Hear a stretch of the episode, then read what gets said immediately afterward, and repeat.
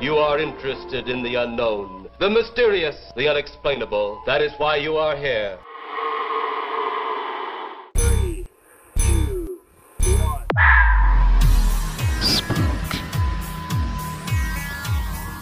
We are gathered here as advisors, as scientists.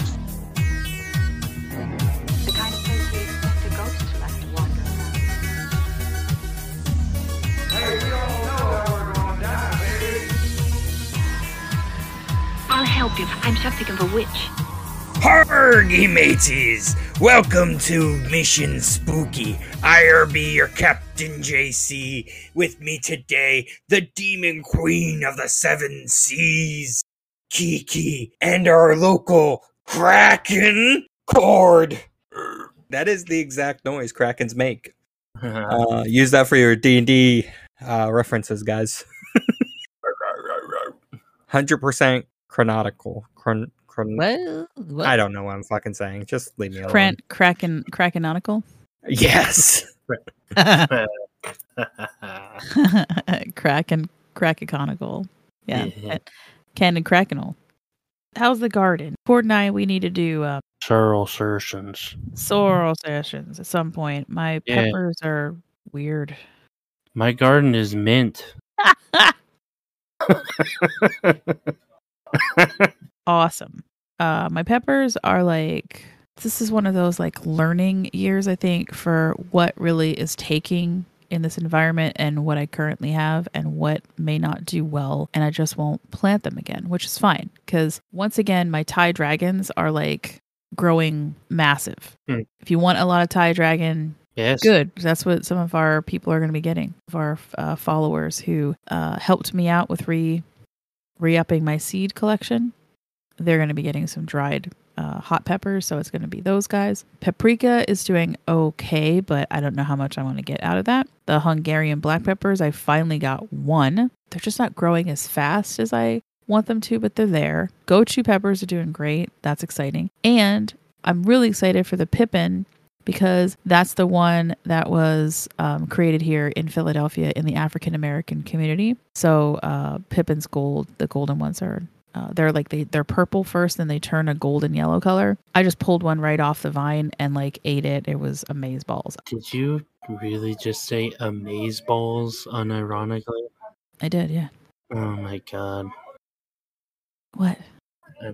Dying on the inside from that. Okay, well, yeah.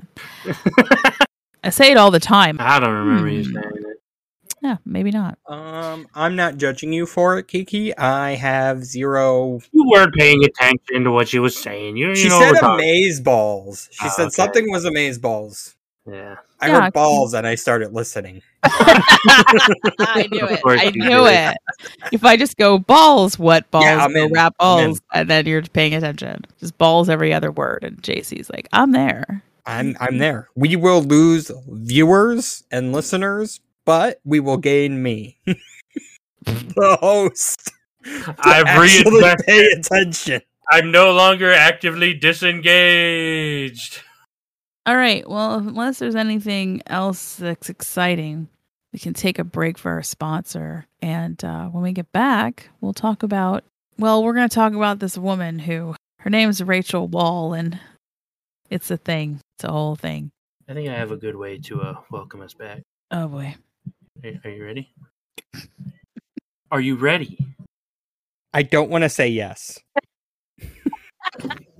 Because I know what's coming. I don't want to give you permission for this. I I realized it once you asked if I was ready, and I'm like, he's coming at me with a fucking pirate joke, and I, I, hate don't it. know how ready I I, am for it. this.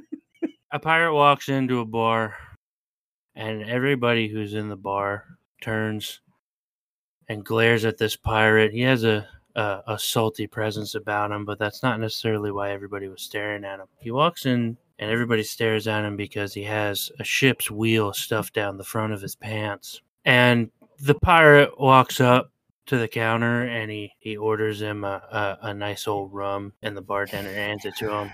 The bartender says, uh, excuse me, sir. Uh, are you aware that there's a ship's wheel stuffed down the front of your pants? The pirate, like most pirates do, takes the bottle to his to his lips and takes a big old chug and puts it down. And he responds with, "Ah, I know. It's driving me nuts." I love it. I mean, I hate it, but I love it. Driving D's nuts. It's always a good day when we can get D's nuts into any sort of episode, and it vaguely I makes say sense. I say D's nuts five times every day. It's just a random, random people and random times. It makes no sense. You don't have any idea how actually correct you are in that statement. I can imagine Jess going, "Hey, hun, what do you want for dinner?" And you're like, "These nuts, babe.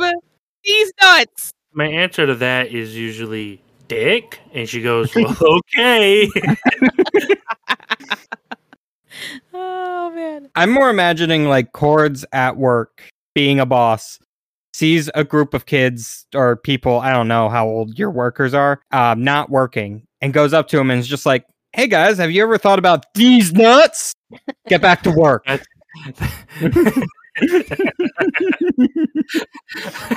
Oh, I shit. will. I will plead the fifth on if that actually happened. And then the union gets involved, and We're not a union shop. It's fine. oh, okay. You're like, it's fine. I can harass the children with It- these nuts. No. This is this is what creates the union. This is the final straw. At least one of my workers is considered one of my best friends for well over a decade. He'll be. I don't work for you. And I'm your only best friend, Cord.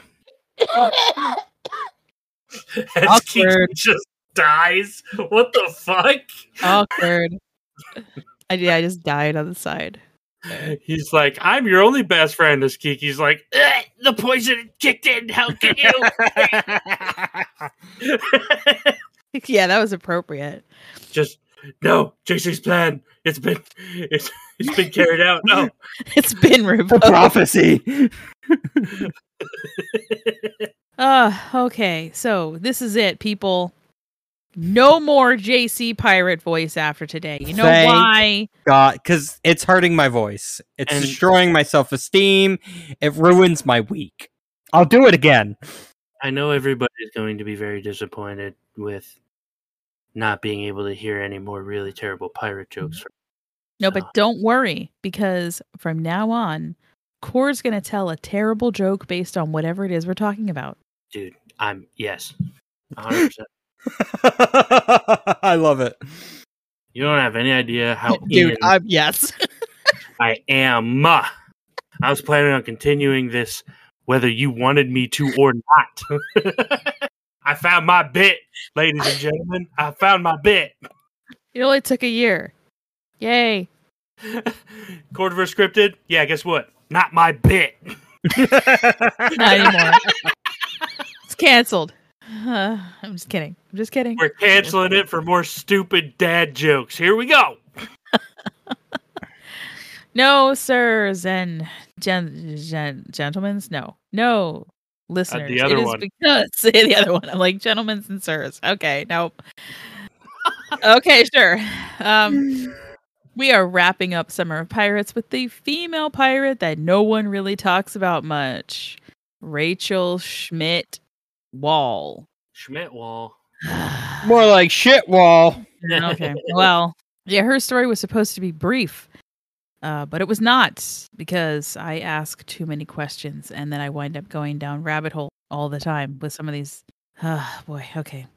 So I kind of had promised you that this was going to be like Rachel, and then I add in some like pirate type ghosty stuff and treasure stuff. Well, it turns out, sorry guys, it's not exactly going to be that way. I am going to end on a pirate treasure story that actually ties in with a little bit of what we're talking about today. So never fear.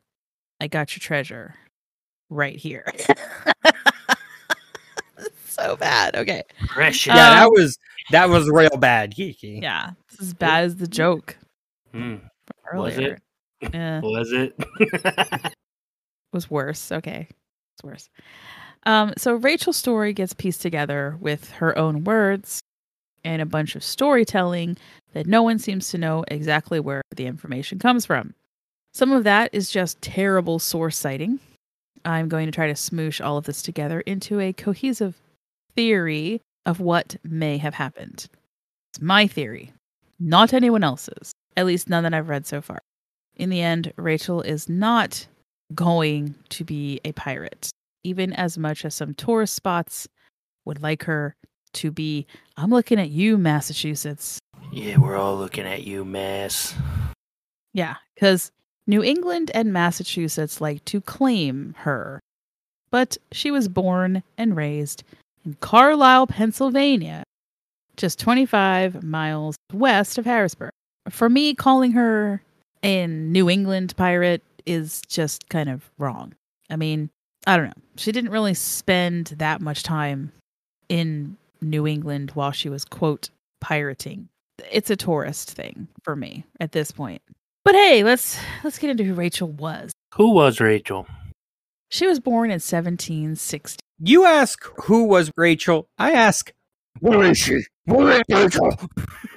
I like how you cut Kiki off just to say a really dumb joke. yeah, 2008's fucking Batman movie reference. Yeah, you're you're the fucking worst. I know. I actually am totally surprised that like Cord didn't go into what after I said her name, just screaming, "Where's Rachel?" I, I can I I restrained myself. Oh, I didn't. yeah, no, no shit, really. Yeah. Uh, okay. Hmm. So she's born in 1760, and she said her words that her parents were devout Presbyterians. By her own admission, she ran away when she was 14, but didn't stay away long. She says that they took her back in immediately, and she stayed there with them for another two years before she became discontented. At 16, she's going to leave home because she, quote, loved the sea and wanted to live near the waterfront. Let's play a game, gentlemen. Where's Carlisle? Is it close to any ocean and or bay? Oh yeah, the Carlisle Ocean. You know,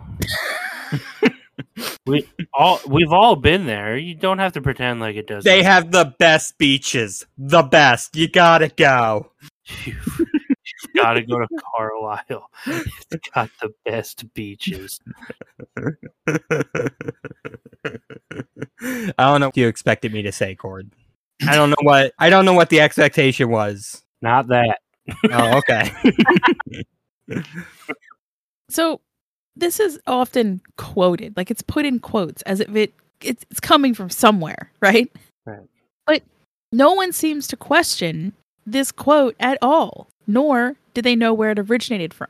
No one seems to question where the quote came from, let alone like how does she love the sea and want to be near a waterfront when she's born and raised in Carlisle? Right. We're going to talk about a lot of this stuff in, in this supposed story of Rachel Wall. There's another time coming up that people are like not doing their due diligence to like find out more information.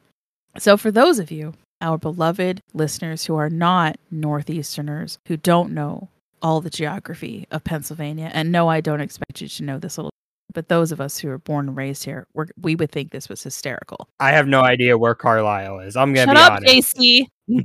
I just told you it's 40 kilometers west of Harrisburg. Mm, so yeah. okay. Yeah, okay. Yeah, you know. You know.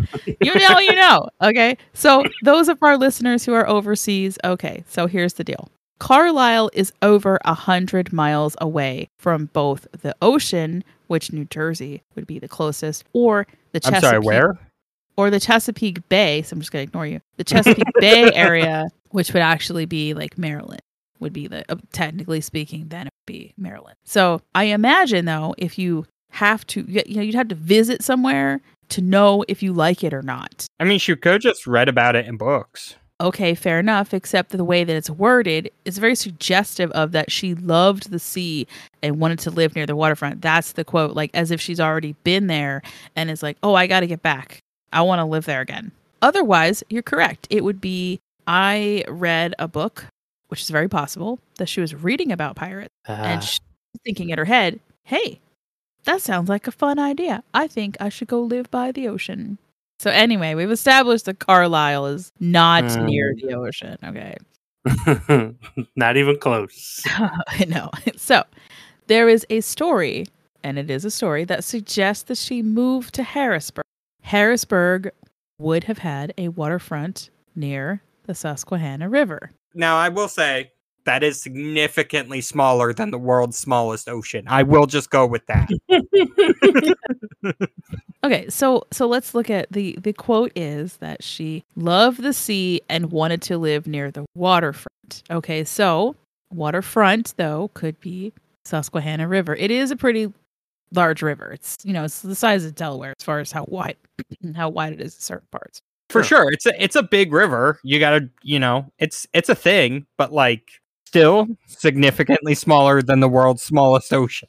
Absolutely, but I will accept that there is at least a water there's waterfront property on the Susquehanna. But here's where I have to point out though that even this reference, this this actual this is used on the Wikipedia page, guys. This is why I don't just use Wikipedia ever for anything.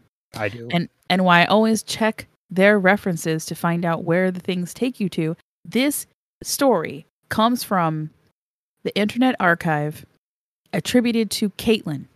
That's it. It just says Caitlin. It's a paper that a kid wrote and it has zero references. I'm not even joking. It's being used to describe an event that happened in her life that may have very serious consequences on her future, but we don't even know if it's correct. Caitlin wrote it for like fucking high school paper. And apparently a shitty high school that didn't even require any references at all. I don't understand it. Fuck you, Wikipedia. I just gave you fuckers some money too, because I thought, you know, let's keep it going. But I don't know, man. I don't know. So we're not sure if this is actually true or not. But Caitlin wrote that when Rachel was 16, she attended a funeral in Harrisburg, and that would be for her grandfather named Joe Kirsch. I have no idea where that name uh, came from at all either. Again, zero references. So the other part of the story that's completely unverifiable that also makes it into every single story about her in Harrisburg is that she was attacked by a group of girls while on the waterfront and that this fisherman named George Wall rescued her. Right. And just like a Disney princess, she immediately falls in love with him and wants to marry him, except her mom's not too happy about it. Now, if you go back to Rachel's own words, she does say that she did marry George Wall legally and that her mother was not happy about it. Do you think she did it just to piss the mom off, though? Uh, no, no, no. I think that I think she was a 16 year old. Uh, look, it's like freaking Ariel from The Little Mermaid.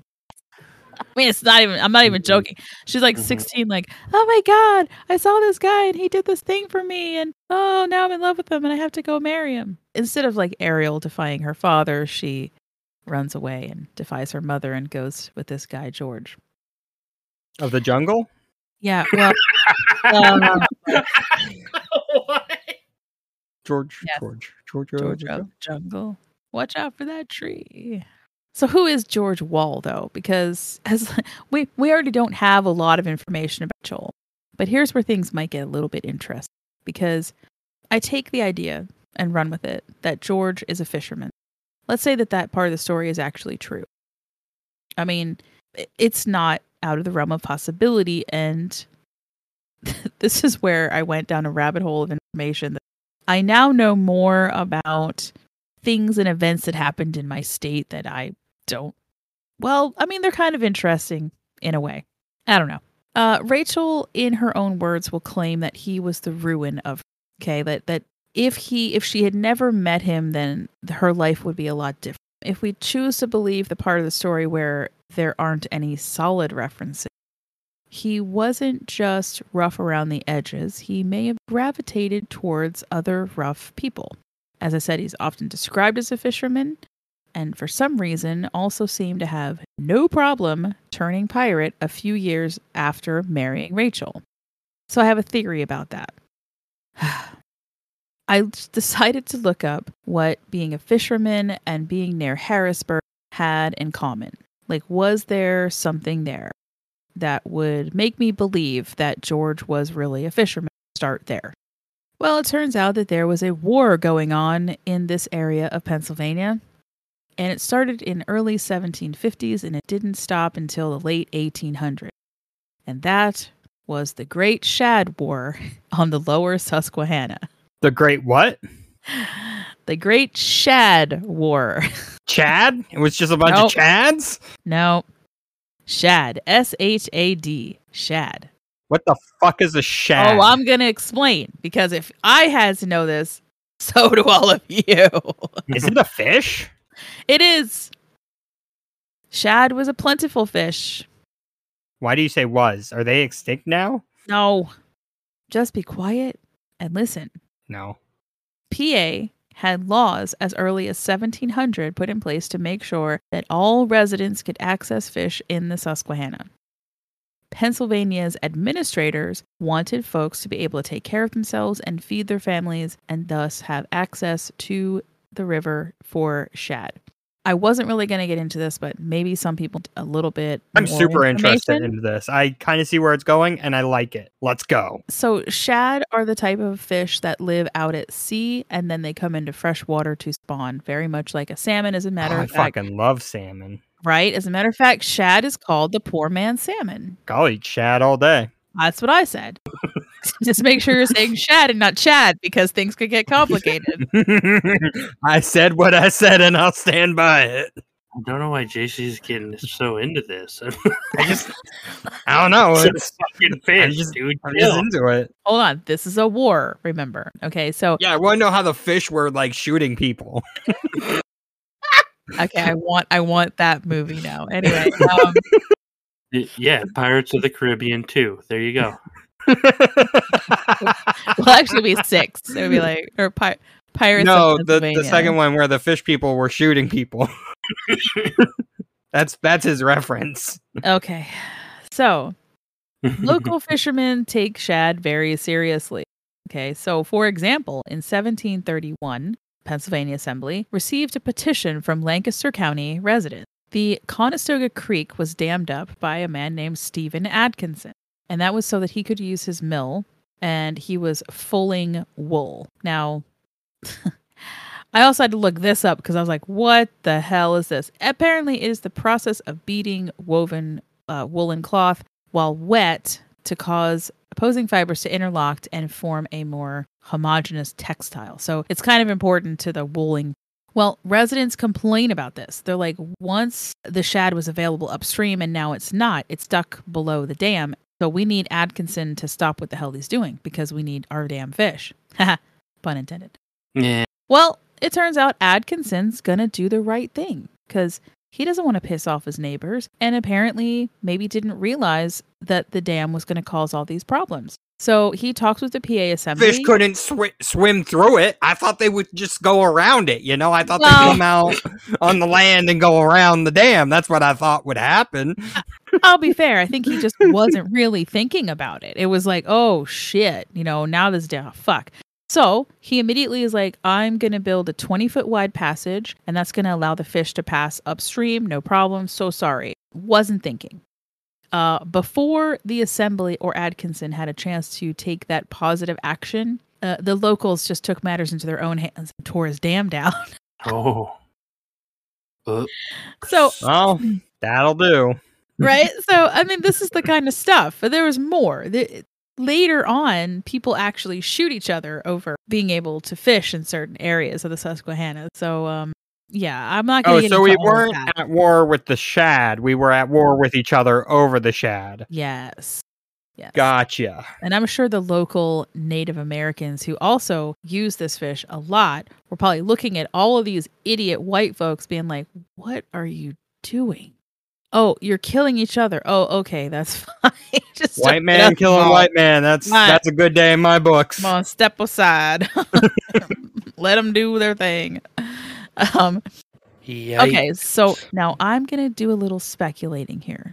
Okay. It's very possible that George Wall had relatives who were the ones taking matters into their own hands in this whole area when it came to fishing. In 1761, the PA Assembly would pass a series of laws for the preservation of the fish in the Susquehanna. It called for weirs, racks, and baskets erected in the river to be destroyed and prohibited in future years. This was a lot to do with overfishing. It is during this time period, which is a very long, it's a very long period of time, but it's during this time period of shad preservation that Rachel and George are going to move from Harrisburg and try their luck in Philadelphia. I'm not saying that this law alone is the sole cause of this decision, but there's evidence to suggest that fishermen in this area in general were starting to seek uh, establishment elsewhere because they weren't allowed to, well, they weren't allowed to overfish. So, I mean, it was a good thing, but it kind of screwed some people. I feel like it was mostly the corporations that of screwed.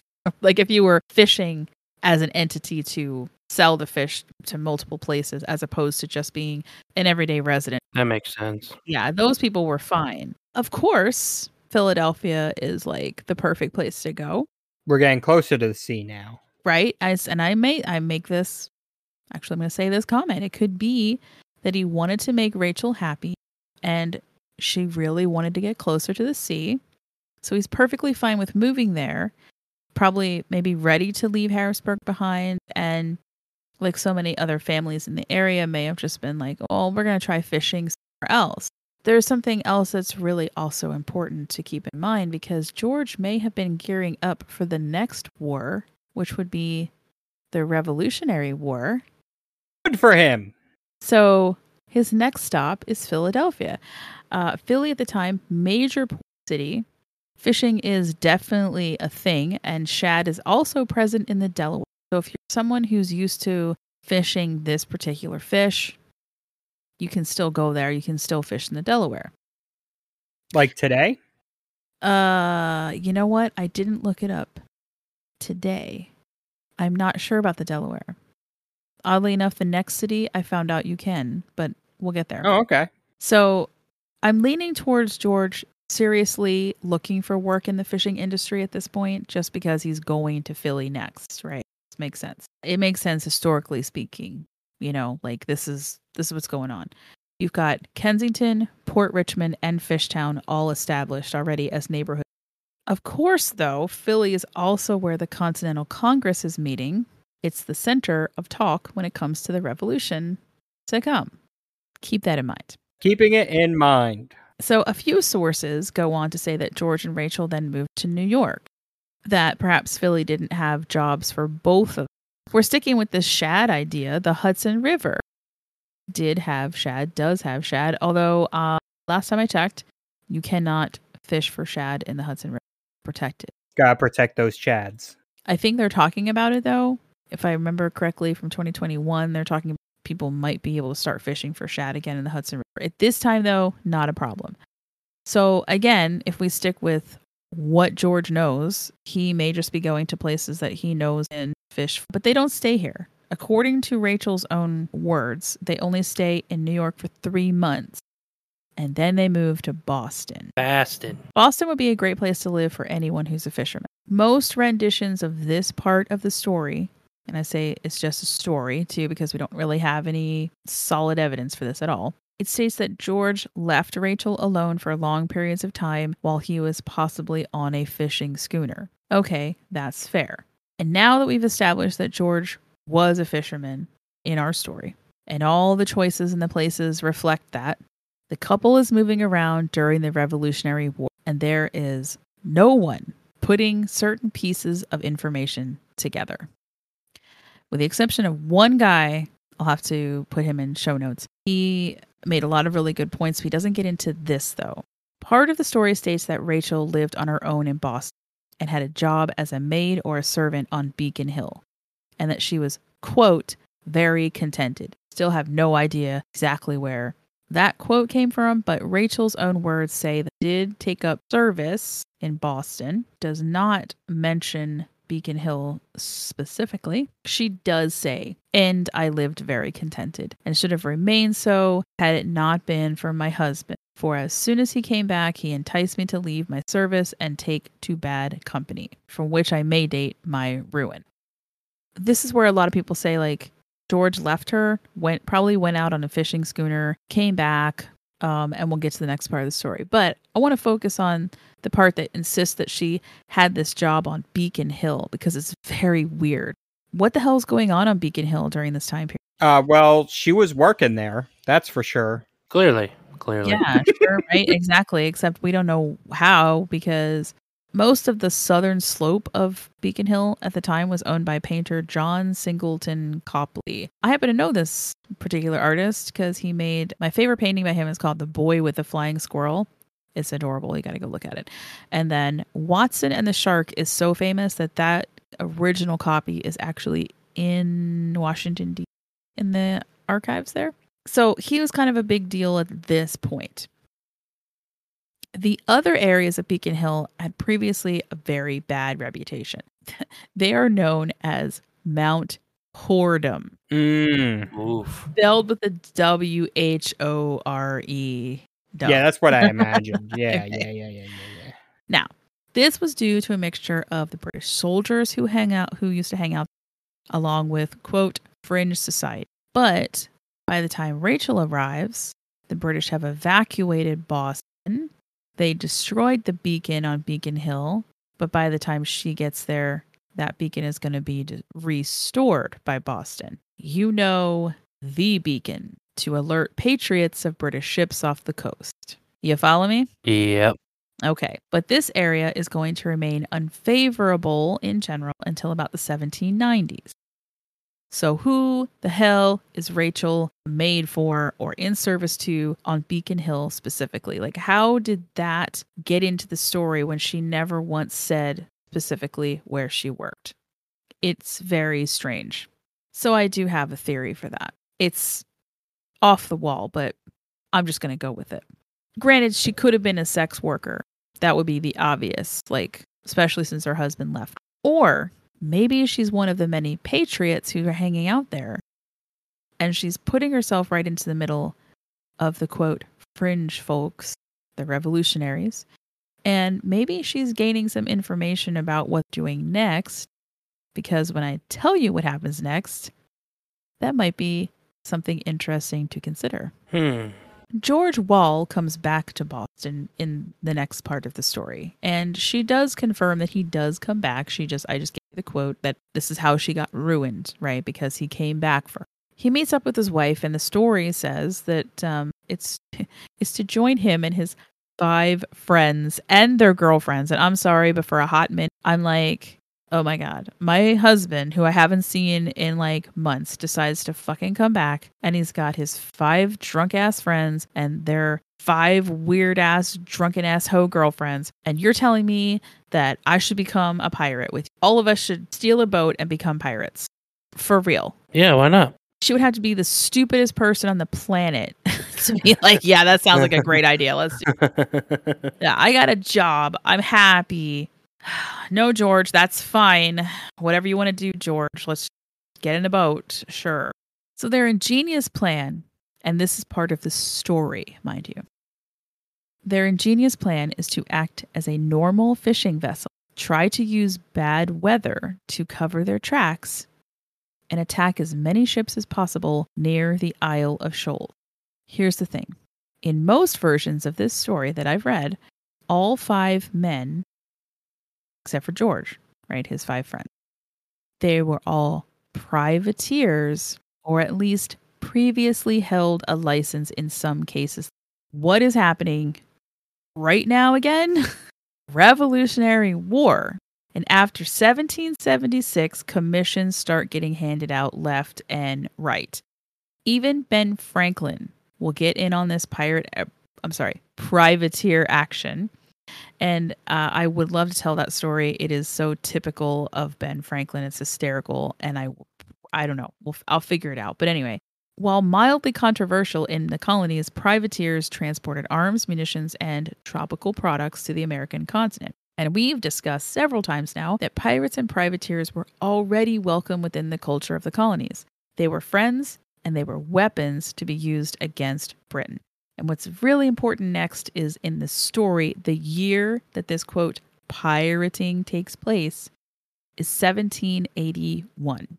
Guess what is also at its height in 1781? The Continental Navy. Yeah, that's gonna be a problem. No, it's not actually, because by now, the Continental Navy also consisted of 55,000 guild sailors with letters of marque and sometimes using fishing schooners converted to prey on British merchant vessels looking to resupply the British military, and all of this was ordered by George Washington himself. Uh huh. I was actually blown away at that number because I'd originally read 11,000. Turned out the 11,000 the Continental Navy that was commissioned by Continental Congress, okay? The 55,000 other men are just people who are sailing under letters of marque. That's how many privateers there were out fighting for America. Hey, hey, Massachusetts alone is going to hand out 626 letters of marque. And you, you guys know how that works, right? So you have the one guy, the one dude has a letter of marque. And his entire crew is protected by that, as long as he's the captain and he's the one that's been given the go ahead. He puts the crew together and they're all they're all safe. I believe Rachel and her friends are not pirates. They are privateers working for the Continental Navy and with a very specific duty to target British merchant vessels. And the other clue comes from the other part of the story, which is the place they are supposedly pirating, the Isle of Shoals. Now, for those of you who are also not familiar with the geography of New Hampshire and Maine, the Isle of Shoals is a group of small islands approximately six miles or 10 kilometers off the east coast of the United States. They straddle the border between Maine and New Hampshire. Five islands belong to Maine, four of them belong to New Hampshire. During the Revolutionary War, anyone living on those islands was moved inland. And that was not done to protect them, but it was done because the mainlanders were afraid that they would give British ships safe harbor. So it's no surprise that Rachel and her crew might be hunting for ships in the shoals, perhaps specifically looking for British merchant vessels trying to get respite or trying to hide. And since the isles are at this point are empty, Right. perfect place to hang out. According to at least one story, the vessel used by Rachel and her crew was a fishing schooner called the Essex. This was supposedly a borrowed ship with the intent to give a portion of the stolen property to the owner. That's a pretty privateering type thing to do as well, because even he would be included in shares because he was the owner of the boat. I'm kind of reminded of how Thomas, Tew, was given a letter of marque. And even though he didn't accomplish his task of fucking up the French, he did wind up giving a portion of the money back to the owners of the boat because he kept amity. Right. Their MO was actually pretty ingenious. They wait for bad weather. They make the Essex look as though it's damaged in a storm. They have Rachel on top deck, and then she calls out to the ships asking for help. And when the ships pull alongside the Essex, uh, they rob them and attack them and kill them. Ah, the old damsel in distress scam. People still do that shit with like but cars today. Ted Bundy did that. Yeah, Bundy would would make himself look like he was injured, get people. But anyway, this isn't a true crime podcast. it should be after today. Okay, so Nope. oh, we're talking about crime.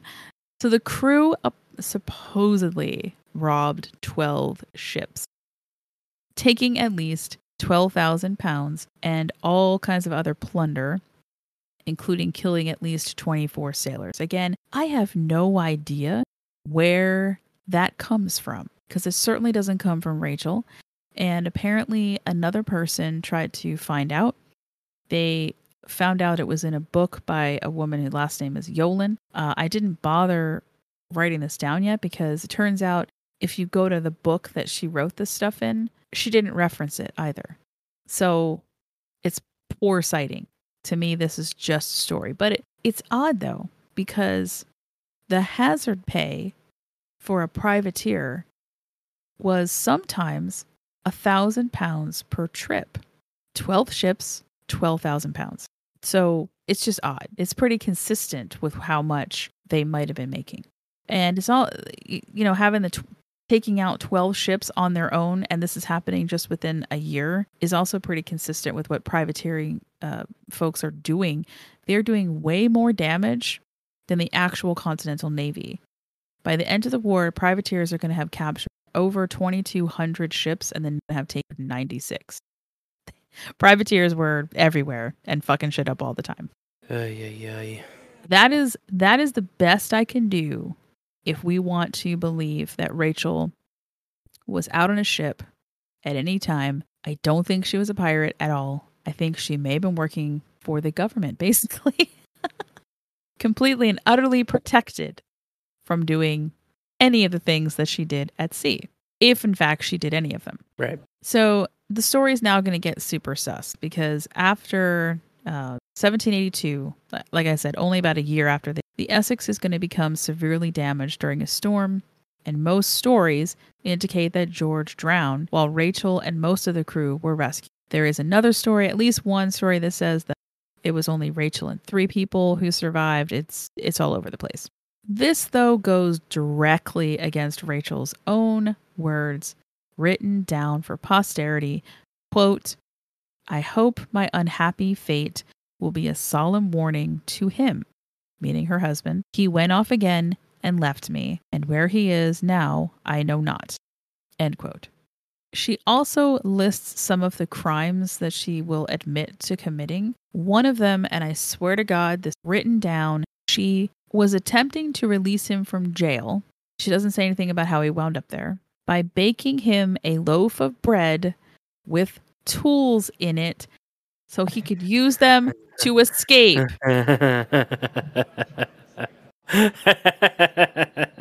I like it. Honestly, genius. she, she saw that and then their Looney Tune cartoons, huh?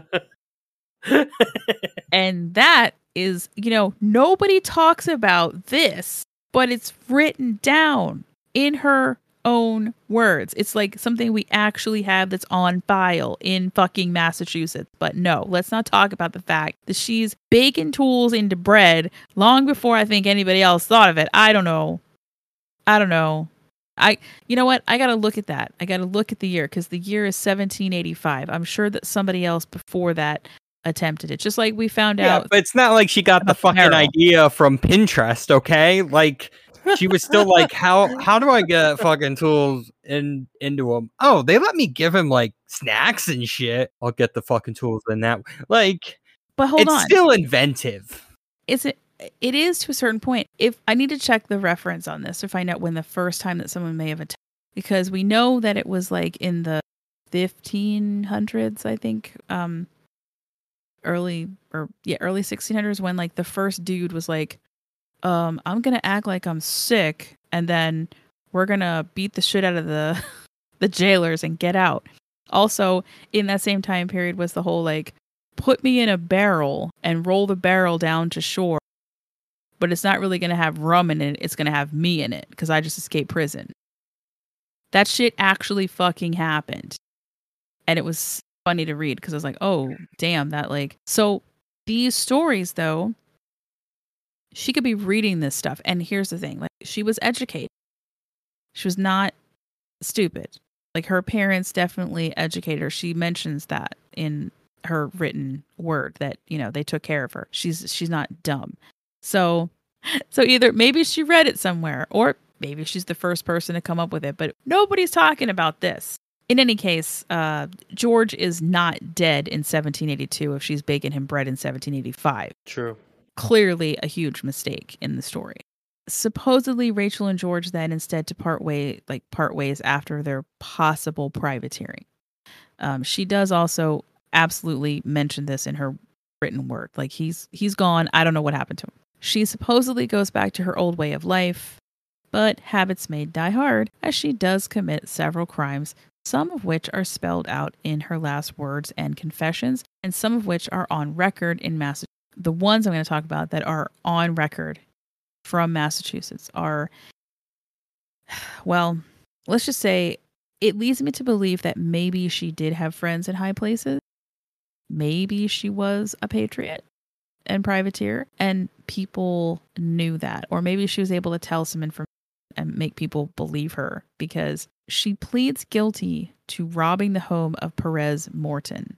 He is a prominent lawyer. He himself is a revolutionary, and he's a friend of John Adams.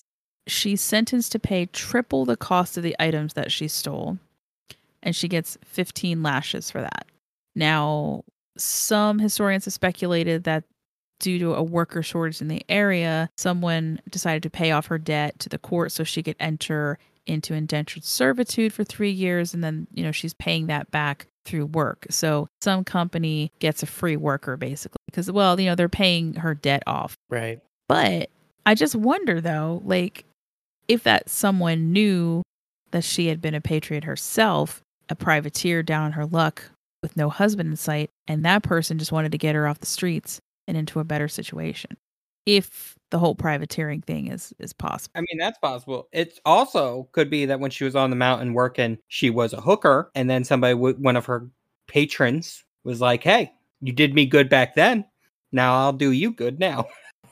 I'm just saying that's also a possibility if we just want to make Sure. things up. well, not make things up, but like theorize. Right. Because you're not, I mean, it's, again, that part of the story is a story. There's no, there's no evidence that she worked on Beacon Hill, but it's, it's strange that it shows up at that time period. Why? Like, how did that become part of the story? Almost three years to the day, though, she's convicted again of robbing yet another home with another set of accomplices, like different people. Gotta stay hustling. She pleads guilty again, and she's sentenced to pay the money back for the stolen goods, plus another set of lashings. And she has to stand on a uh, basically like a chair with a noose around her neck for an hour. That's not intimidating at all. Yeah, yeah. This was That's crazy actually because I think most people would be intimidated by that cord. Thanks, JC. You're welcome, buddy. So. By the way, in case anybody was wondering, this is actually standard procedure as a warning as to what might happen to you down the road if you keep choosing to be a thief. So it's it's just so you know, hon. Next time there's no chair, we take that away. Yeah. so imagine this, but without the chair and probably a much shorter time span. Well, I think I think I would probably actually start choking. Yeah. So maybe don't steal again. Hmm. Hmm? Th- This message getting through. Mm, maybe. I should probably just not get caught again. Got it. Once again, somebody comes and pays off the debt to the court, puts her back to work. And I honestly think that at this point, she feels like she should quit and stay put and stay employed. And maybe that was her plan, but it didn't work out. And this is where I feel I, I feel bad for her at this point. In 1789, Rachel is going to get accused of accosting 17 year old Margaret Bender on the public highway in Boston in an attempt to take her bonnet that's worth seven shillings. Rachel winds up getting two of the best lawyers on her side. But it doesn't matter because the jury is going to find her guilty of the crime of highway robbery. Literally robbery on a highway. Yeah. Ah, Except shit. the sentence for highway robbery is death. Oh. It, it was seven shillings. And this is where I could go on and talk about how fucked up Massachusetts law was at this point because apparently you could assault someone and the jur the, the jury or the judge could pick from an array of different things, including some of the things I already mentioned. Not even death wasn't even on the table. Just stand there with a noose around your neck for like two hours. But highway robbery, instant death sentence. No American question laws protecting property over people since 1775. Uh, yay. So, even though she's caught without the bonnet in her possession and pled not guilty, and even though she said it was a simple case of mistaken identity, and while only one single person out of the many who were witness to the crime could positively ID her, she's going to hang. yep. Ouch. Over a bonnet. Yeah, yeah. So her last words written in what is called Life, Last Words, and Dying Confession of Rachel Wall, which is pulling all the information of Rachel. This is where this is the only place that it's her words, right? She mentions a few other crimes that she committed. She's even going to talk about a crime that someone else was convicted of, but she knew for a fact the woman was innocent and she just wanted everyone to know that woman was actually innocent. Because this is going on record. Nowhere in any of those confessions of any of the other crimes that she committed, including attempting to get her husband out of jail with a loaf of bread. There's no mention of piracy or privateering. Well, because once again, it's it's legal. Why mess? Why mention it in the you know? Exactly. So, since these are the last words to be confessed to things that she knew were wrong, all of these either outright theft that wasn't that she wasn't found guilty of or no one knew who did the crime or like attempting to save or to get her husband out of jail, like a jailbreak, she knew those were wrong. But if she's a privateer, she wouldn't mention any of those things in the confession to clear her conscience because they were all done for the good of the country and they were done with a letter of marque. So why would she talk about them? As I said, unfortunately, highway robbery is taken way serious. And uh, she will be taken to the gallows Thursday, October 8th, 1789. She's going to be hanged along with William Smith and William Dunnigan on Boston Common. Apparently, uh, William dies a lot in Boston. I was like, wow, those two guys are both William? Hot damn. Mm. A lot of bills going down. Yep. Thousands come to watch the procession to hear the execution sermon. Of course, it's an execution sermon because there's, you know, Puritans. And the last words of Rachel Wall, which she proclaims her innocence and says, quote, The witnesses who swore against me are certainly mistaken, but as a dying person, I freely forgive them. Well, that's nice of her. Her death order will be signed by Governor John Hancock. Is that Oh. the Jan Han- John Hancock? Yep. The John Hancock. So would you say he put his John Hancock on? Oh, uh, Ah. I knew it. Ah, fuck me. No, thank No. you. What about you, Cord? Cord? I know where you live. Don't worry about it, nice. okay, so that's that's my take on Rachel Wall. That she was never a pirate. I think that's a fair take. She was nothing more than a government employee. Well, maybe, maybe. Again, no real evidence. Just a bunch of theorizing and trying to build a spider web around what the hell. Where do these stories come from? So what you're really saying is I did the pirate intro for uh she's probably not even a pirate episode. Uh, n- well, hold on. I did promise you there was going to be pirate treasure at the end. Treasure, treasure, treasure, treasure, treasure. What every D&D adventure truly like Wants. we kill dragons why? Not because the dragons murder people, but because they have a lot of treasure. treasure. The Isle of Shoals. We're gonna we're gonna end on the Isle of Shoals. There is a uh, pretty famous dude from the Isle of Shoals called Captain Haley. Captain Haley does a lot of really good things. I'm not going to get into all of those things, but I'd read something that stuck with me and it made me go back and reread it because of the quote piracy that happened at the Isle of Shoals. So there's a pretty famous legend. There was supposedly a Spanish shipwreck. I'm just putting this in perspective that it does it may have nothing to do but it's just kind of like there's this legend about him and this Spanish these Spaniards wrecked on um, his isle, which I don't really want to say the name of it, but I will eventually. then you guys are going to make fun of it for five years. Anyway, the shipwreck on the island, and, and it's a really cool story about how he supposedly finds these dead bodies washing up on shore, and he takes care of them and he buries them and is, you know, very respectful. Oddly enough, I got reading about a woman named Celia Thaxter recently. She's the first female poet of America. At least that's the moniker they put on her, right? She grew up in the Isle of Shoals, and some of her stories are just stories. I mean, she's even admitting that she a lot of embellishment on them. And this Captain Haley story about the Spaniards dying is one of them. But according to her, again, possibly stories.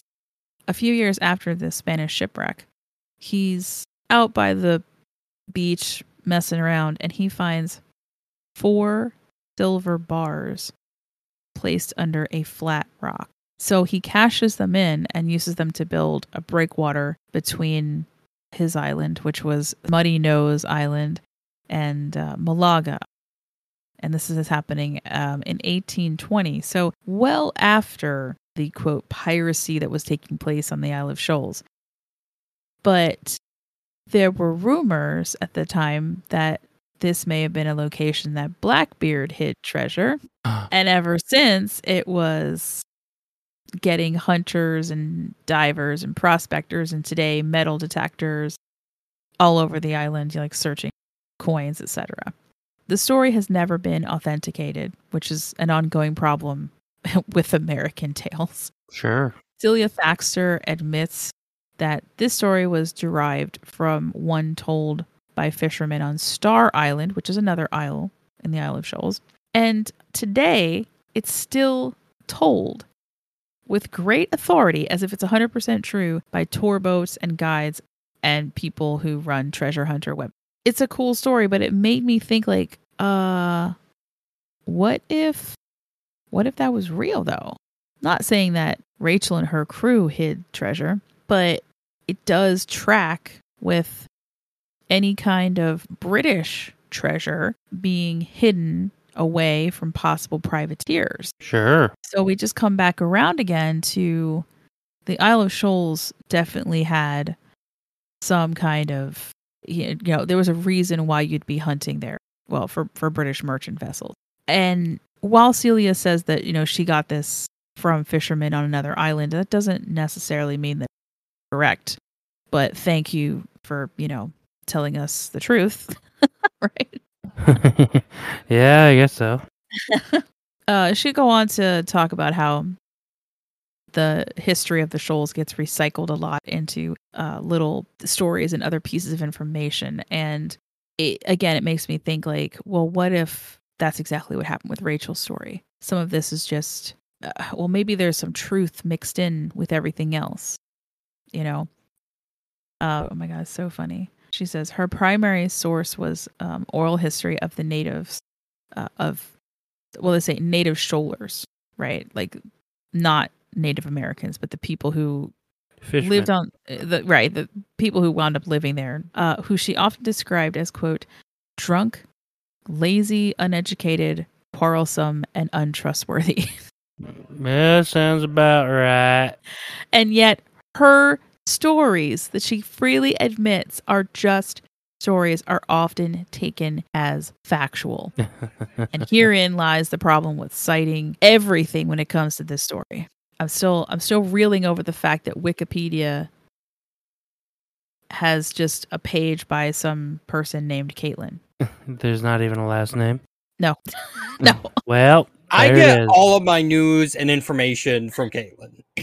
Next time I do a report, I'm just She's- referencing. She's Caitlin. bipartisan. That's, that's yeah, Yeah. Um, she just, she just, she knows her shit, right? Yeah. Apparently. That's funny. I, I I will also add a little extra fact that I found out about Carlisle because I because I did wonder, you know, like I'm just thinking about George in my own mind, and I'm okay. Well, is Carlisle known for being very like pro Revolutionary War? Because what if that was a factor? What if moving from place to place was getting him closer to becoming a privateer? Right Right. it turns out that Carlisle has a ton of people, well, men specifically, in the Sons of the Revolutionary War. So much so that they had to create a- an extra chapter for them in Carlisle because a lot of them would have to join chapters in like Harrisburg or the surrounding area. In 1992, they finally make their own chapter of the Sons of the Revolutionary War. So if that gives you an indication as to how most of the men in that area felt, they were going to fight the fucking British. You know, like there was, I, I, I- interesting. I'm like, again, I can only add that to my personal theory of how perhaps you know who George was and why he moved the place that he went to. Sure. fun fact: uh, Carlisle also has uh, the long, put it the longest running active army barracks because it goes all the way back to 1776. I was gonna say you can't say damn because they tore that shit right down.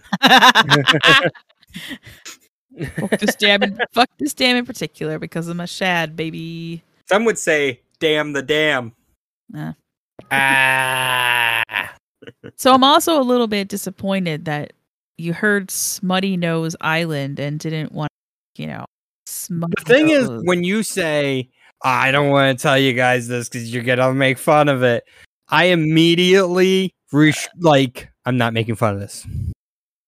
Unless it's something really good, like the I last was- name's Wiener or Big was- Juan or, yeah. you know, some shit like that. But, like, I, I was waiting for JC, to be honest. Captain Big Balls. Captain Big Balls, yeah, something like that. I uh-huh. would, I obviously make I fun would, of. I would serve under Captain Big Balls any day. I would serve Captain's Big Balls. Oh my god.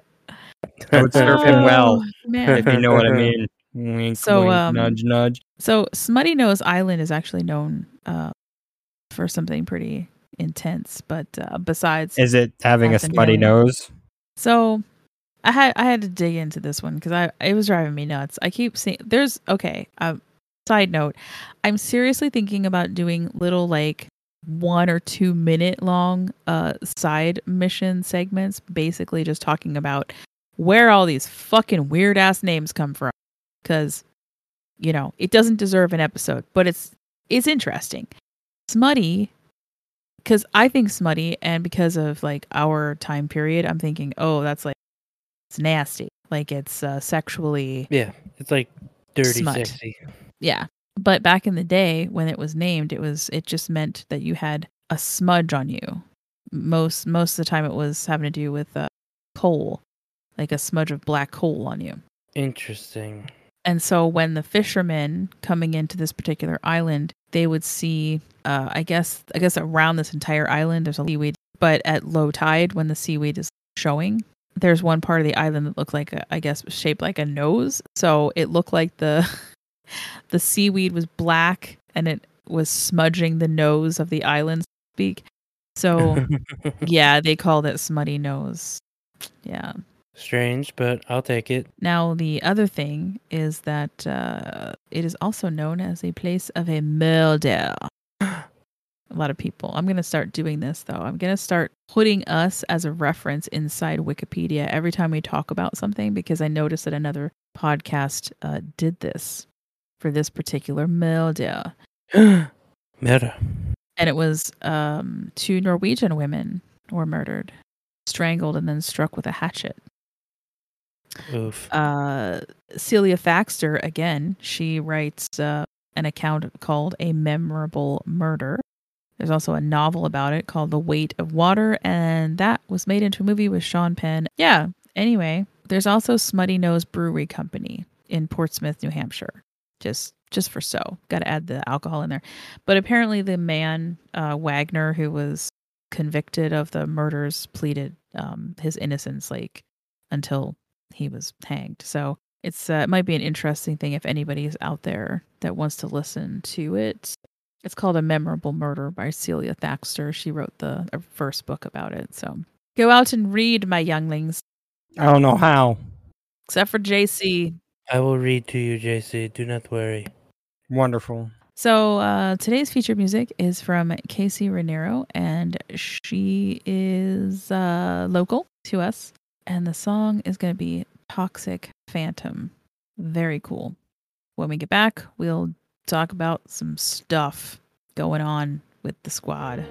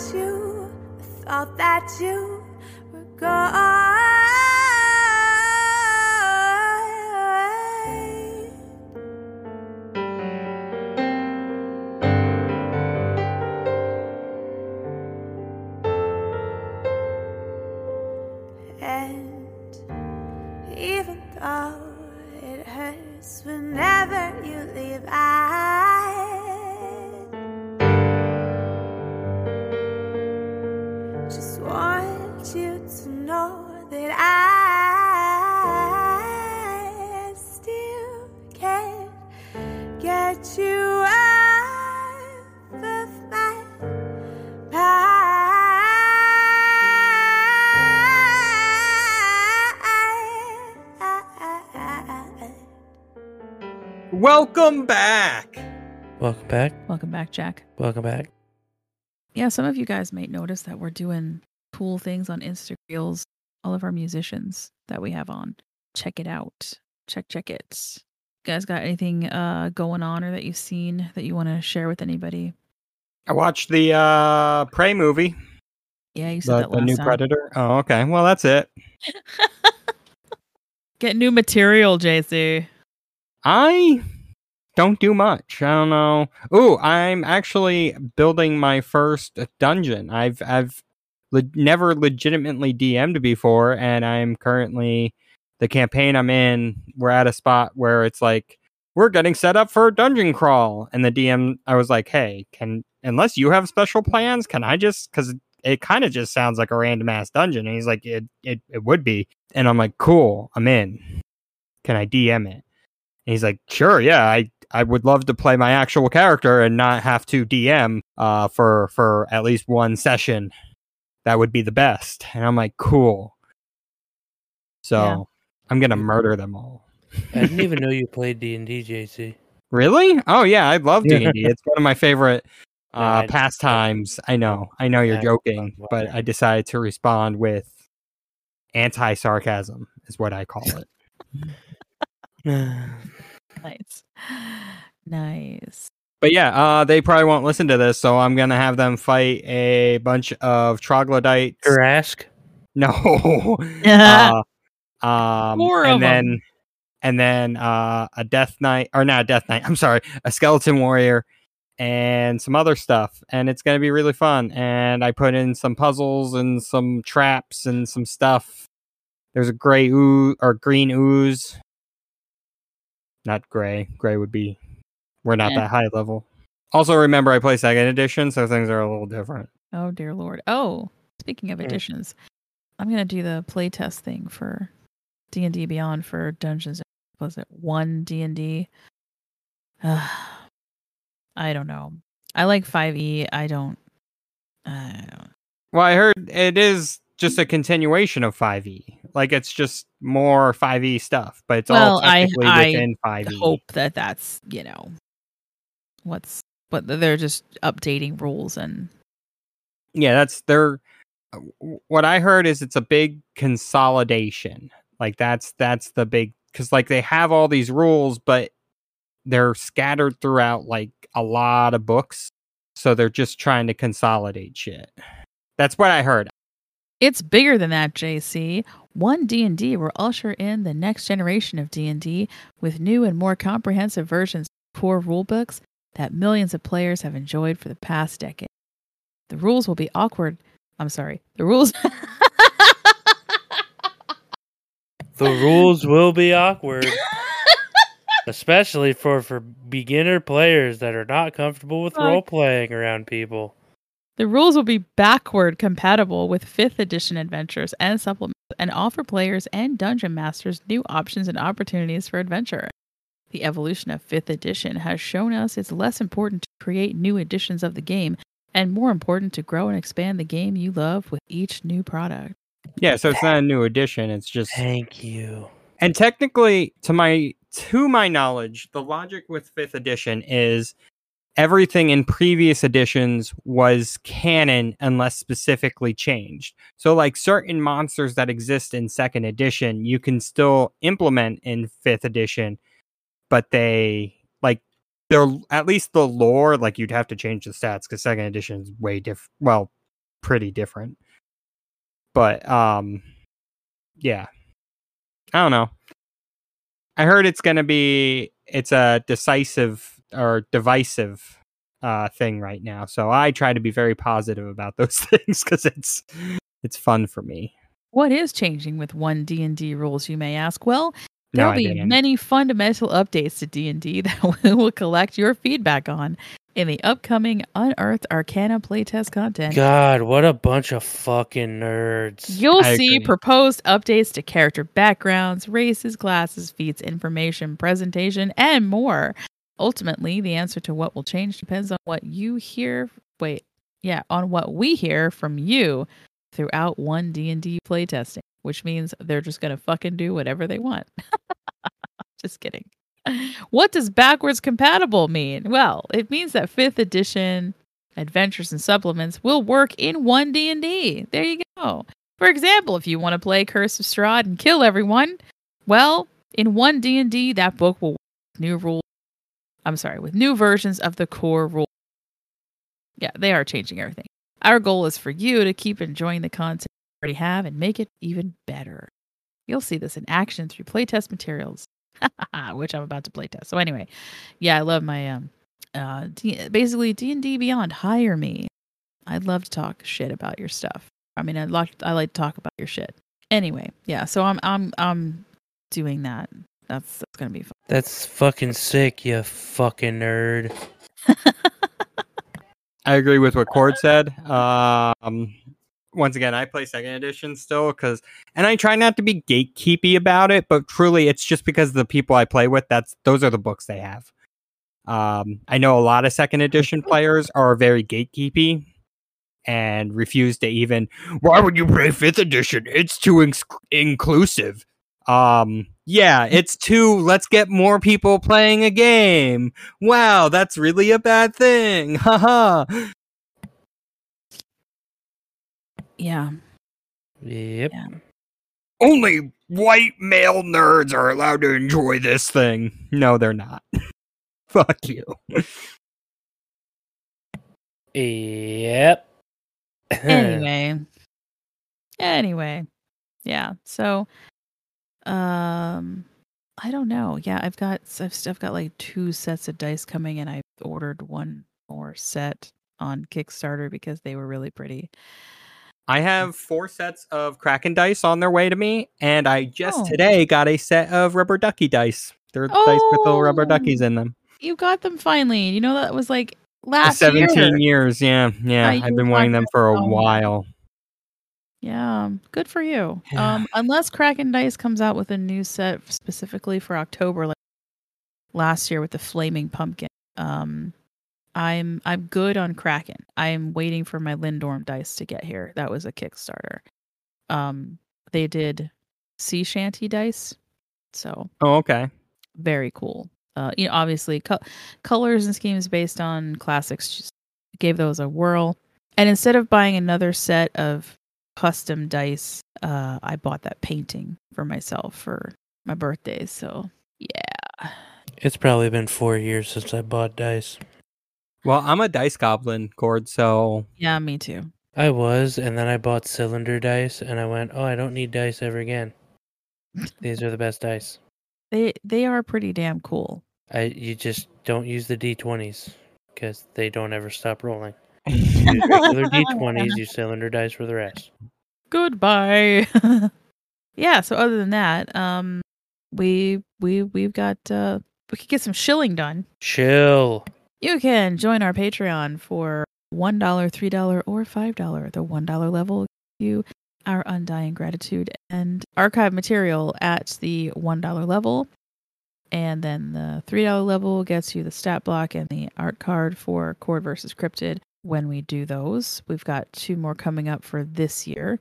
And then the $5 level, basically, you're just helping to support us. We've got things planned, but those things will not probably start November. We are on all the social places Facebook, Instagram, Twitter, uh, TikTok. Mission Spooky is me. I also share some gardening stuff going on. And then TikTok or uh, Mission Spooky JC. He basically just shows you pictures of his cat, but that might be what you need today. my cat is, to be fair, fucking adorable, but he's Yeah. also a pain in my ass and may might be the bane of my existence. But I love him to death. but he is a he's a cat and that's yeah i mean my cat last two nights ago literally wanted to murder him dead being a complete asshole i don't know why but he just was but he's he's my pet. he's my boy. My little fur baby. Yeah, Cord, you don't get in touch with Cord. Cord touches you. Instagram, that's one of those crackers you use to make s'mores, right? Yes. if you need a really fun voice, um, Cord is for hire. I like being old man. To be fair, you can also hire me. I'm just less talented. JC is not as good at being an old man as me, No. but he's a lot better at being a little bitch. if you weren't 98, I'd punch the shit out of you. I got brittle bones, but I'll still give you a whooping, sonny. ha ha ha. You can try. um, No, you probably would. Even as a 98 year old Cord, you could take me on at my current stage. Yeah, don't try me. Cord Uh, also does uh, female voices too, don't you? Yes, but you have to pay extra for those. Oh my god. well, they. I was. I didn't know if you wanted to give a sample. Yeah, that'd be fine. No, those those are special order. Thank you. oh my god. Uh, well, I'm special ordering you to do it right now. Shit, you got me.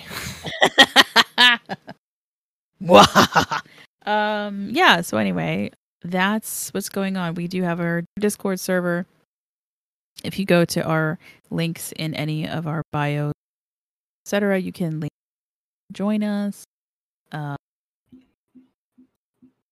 I'm on here sometimes. We have quite a few people though that just kind of hang out, and we have a Redbubble store that has all of our cute cryptids by our artist Ashley, including the two newer ones that she um, did for us this summer, which is the Beast of Bray Road and the absolutely adorable Albatwitch one and um, the La Lechuza one that she did for us. And then we also Chris Stone's a little bit more um, men- menacing looking. Uh, I like to call them menacing looking. The La Lechuza is still one of my favorites.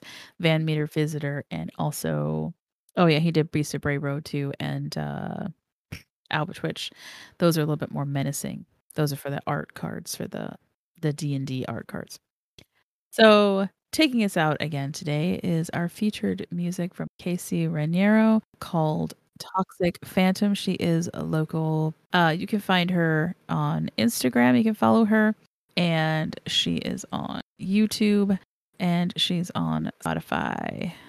Um, she also recently played the Bowery Electric Ballroom show Yeah, I think she's like she just finished or she's still on tour, but it's as of recording this anyway. I hope you enjoyed it. I think it's really cool. It's like gothic R and B. Yeah, it's good. Yeah. It's the best way to explain it. And this is someone that JC saw live performance, and then we got in touch with. So thank you, Casey. All right. Well, stay spooky and don't die. But if you do, contact us. What I'm gonna need you to do is leave a part in Carlisle, Pennsylvania, then Philadelphia, then Boston. Okay, each one. Oh, Harrisburg. Throw Harrisburg in there as well. Leave a little bit of each message of the message in each one of those. I'll pick it up. Thanks. You're